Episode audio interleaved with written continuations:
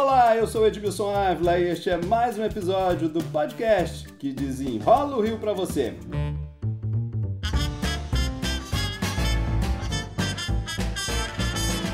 Uma semana de reviravoltas, gente. Começou com o relaxamento da quarentena. Foi para a justiça. Na terça-feira, retorno ao isolamento. Recurso na justiça. E na quarta, voltamos ao início do relaxamento. O governo do estado tem um decreto mais flexível, com recomendações aos municípios. A capital do Rio tem um plano de retomada diferente, com seis fases. E é esse plano que nós vamos desenrolar aqui. Eu convidei Flávio Graça, superintendente de Educação e Projetos da Vigilância Sanitária do Rio, e participou da elaboração desse plano. Flávio Graça, muito obrigado pela participação.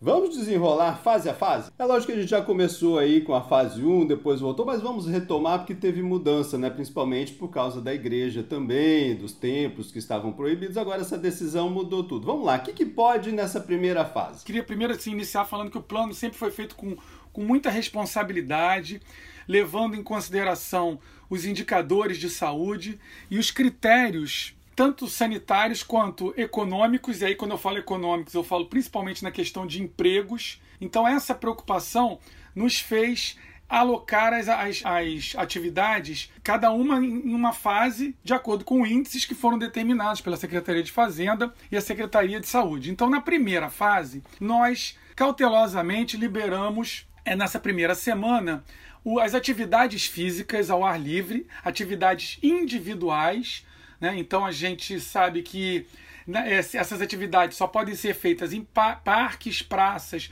e no calçadão. Elas não podem ser feitas na praia, né? na areia. É, isso chegou até a dar uma, uma polêmica, né? Então tá, eu posso ir para a praia, então se é individual, posso fazer ali a minha. Isso não pode, né? Eu ir para a praia, jogar o meu vôlei ali, um distante do outro. Não pode ir para a praia. Na areia, você pode atravessar a areia para fazer atividades aquáticas individuais que também estão, estão liberadas para a população, mas a pessoa não pode permanecer na areia, na praia. A fiscalização, tanto a Guarda Municipal quanto a Vigilância Sanitária, estão nas ruas advertindo e, e, e, também e fiscalizando, claro. Né? Bom, depois tem o comércio também que já teve uma flexibilização, né? Isso. Nessa primeira fase foram flexibilizadas as lojas de móveis e decoração e também as, as concessionárias né, de automóveis também foram liberadas nessa primeira fase. Deixei templos e igrejas por último porque é, tinha sido flexibilizado, mas a justiça é, tinha impedido, né? Agora liberado de novo. Exatamente, eles foram liberados nessa primeira fase porque a prefeitura entende que é, é, um, é um público fácil de você trabalhar, educar, é até um momento importante para a conscientização. A pessoa que está, vamos dizer assim, no comando ali daquela atividade, né, o pastor, o padre, ele pode pedir o afastamento, ele pode considerar sempre solicitar que as pessoas não se toquem, não se cumprimentem nas cerimônias. O protocolo, né? E isso, é mais fácil para ele comandar o protocolo. Bom, isso deve durar 15 dias. Vamos passar para a segunda fase, então? A gente sempre usa 15 dias como uma, uma, um padrão, mais ou menos uma meta, mas. É, nós avaliamos os indicadores diariamente, Edmilson. Então, se esses indicadores estiverem muito favoráveis, pode adiantar, assim como se eles não estiverem, pode atrasar esses 15 dias. A gente pode ter uma fase, então, bem menor, é isso? Pode, às vezes, alguma atividade ou alguma fase pode ser um pouco menor, se os indicadores estiverem favoráveis, colocando, mas se mas se eles estiverem também desfavoráveis, a gente pode se manter naquela fase. E se eles estiverem negativos, é, é possível até que a gente possa tomar a decisão de regressar para uma fase anterior. Ah, perfeito. Vamos passar para a fase 2 também, que é muito esperada, que aí tem o shopping, né? Exato. Na fase 2, nós temos o shopping, os shopping centers, que poderão abrir no horário de meio-dia às 20 com muitas restrições, né? questões de estacionamento, por exemplo, um terço da capacidade. As praças da alimentação continuam fechadas, porque a atividade de bares e restaurantes ainda está no sistema delivery.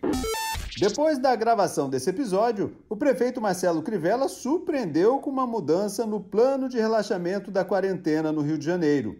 Autorizou a abertura de shopping, que só estava previsto para acontecer na fase 2. Ah, isso é importante agora a gente é, detalhar no shopping. Se eu tenho outras categorias ali, por exemplo, né? É, salão de beleza, academias que estão em outra fase, então tudo isso permanece fechado mesmo dentro do shopping.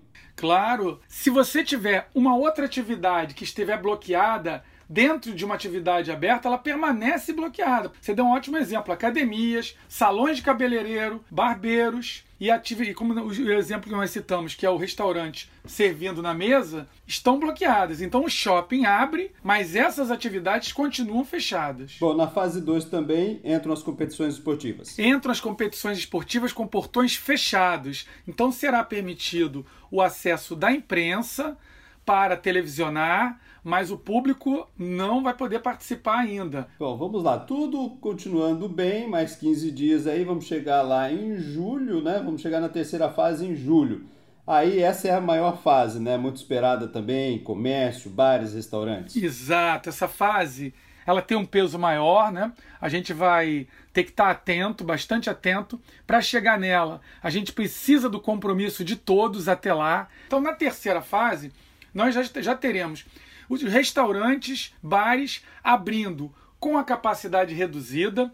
Isso até também gerou uma certa dúvida. 50%. Né? É, 50%, mas a gente coloca na legislação também o número de metros quadrados por pessoa. Então, isso foi um questionamento que eu gostaria de esclarecer aqui. Nós colocamos uma pessoa para cada 4 metros quadrados e as pessoas falavam assim: Poxa, mas se eu for com a minha filha, minha esposa, cada um vai ficar num local do restaurante? Eu falei: Não. Claro que a vigilância sanitária sempre segue o bom senso nas suas fiscalizações. A gente está falando que se um restaurante tiver, por exemplo, 40 metros quadrados, ele tem a capacidade de atender 10 clientes ao mesmo tempo. Bom, essa fase é longa aqui, eu vou ler vários aqui, a gente vai detalhando rapidamente algumas que são muito importantes que vão dar polêmica. Academias, por exemplo. Pois é, academias, elas vão ter que trabalhar com o sistema de agendamento, né? Porque elas não podem ficar muito cheias. Elas têm que respeitar um espaço até maior, que é de 6, aproximadamente 6 metros quadrados por pessoa, para que a pessoa possa fazer o seu exercício sem tocar no, na pessoa que está próxima. Além disso, Aquela velha prática nas academias de musculação de revezar o aparelho enquanto um descanso o outro faz, aquilo também é, estará proibido nesse momento. Não faz, tem que ter higienização para outro e tudo mais. Isso. E a gente colocou nas normas de academia que as pessoas têm que ou receber da academia ou levar os seus kits de higienização, álcool gel, para que possam estar tá passando nos aparelhos entre um, um, usuário e outro, né? Bom, vou ler outros aqui, ó. Competições esportivas com o terço do público, atividades culturais em espaço aberto sem aglomeração, áreas de lazer, praias e parques abertos sem aluguel de cadeira e barraca, salões de beleza, tatuagem e estética com restrições e parei numa parte que é muito importante para os pais, principalmente, né? Creches. Tanto creches como escolas, critérios do Ministério da Educação. E aí eu quero lembrar que nós recebemos uma determinação, uma orientação do Ministério da Educação que coloca o adiamento por mais 60 dias das atividades escolares. E isso então avança até o final de julho. Então a gente é importante lembrar que esse plano ele vai sofrer algumas adaptações é, em função de diversos fatores durante o seu o avançar das fases. E essa é uma questão importante. Então, muito provavelmente, na terceira fase, não teremos escolas. Pois é, segundo é essa orientação, provavelmente as escolas não vão mais estar na terceira fase. A gente deve fazer alguma modificação. Agora, e outra questão importante é que as pessoas, já na, falando da, de quando iniciar as escolas, as pessoas falam assim: poxa, mas vai começar o quinto e o nono ano é muita gente numa sala de aula. Não, a gente está pro promovendo o retorno no sistema de rodízio. Uma turma de 45 alunos, por exemplo, você pode ter três grupos de 15, mantendo o afastamento em salas separadas ou em dias alternados para que não haja aglomeração. Isso serve, vai ser, vai ser importante para um apoio a esses alunos que muitas vezes estão tendo dificuldades com o ensino remoto apenas. Então a gente vai poder fazer uma ajuda, uma, uma complementação do conteúdo é, escolar com esse ensino presencial associado ao ensino remoto. Lembrando que essa data ainda pode mudar, passando para a fase 4, por exemplo, eu tenho aqui a fase 4 que já tem pré-escola e turmas de primeiro e segundo ano. Exato. Turmas de primeiro e segundo ano, elas vão então ser os, menores, são os pequenos que depois da creche, eles vão tendo a, também a necessidade de retornar. Por quê? Eles têm dificuldade do conteúdo escolar no sistema remoto e os pais também têm dificuldade de mantê-los em casa, precisam de tutores e tudo. Então, a, a prefeitura entende que existe essa necessidade desses menores retornarem mais rápido. Bom, temos também pontos turísticos com texto da capacidade, atividade é, em espaço cultural com restrições de capacidade também. Chegamos na fase 5 e aí vamos diminuir bastante as restrições. Já estamos aí chegando em agosto, né? Exato. Nós vamos então, no avançar das fases, aumentar o número de turmas nas escolas, aumentar o número de pessoas nos espaços públicos, mas é preciso que ainda haja alguns critérios de restrição.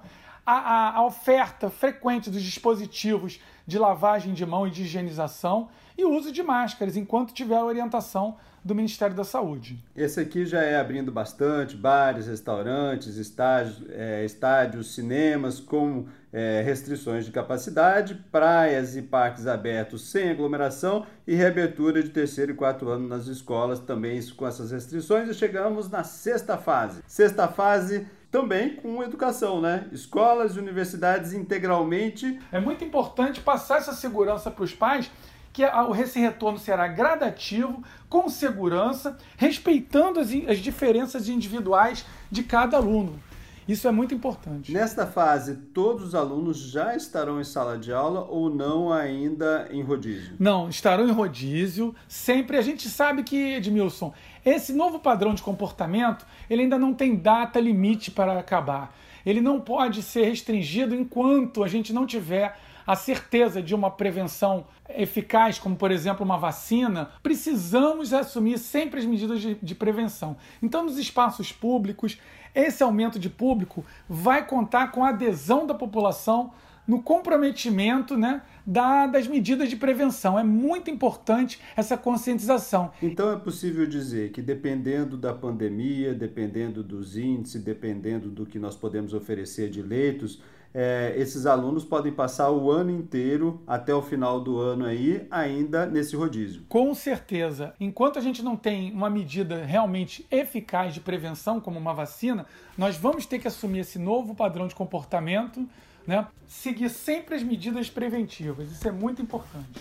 Flávio Graça, superintendente de Educação e Projetos da Vigilância Sanitária, que participou da elaboração desse plano do Rio de Janeiro. Muito obrigado pela participação aqui, pelas explicações. Eu é que agradeço, Edmilson. Muito obrigado. Este podcast teve edição e sonoplastia de Lucas von Seehausen. E eu, Edmilson Ávila, toda semana desenrola um assunto aqui para você.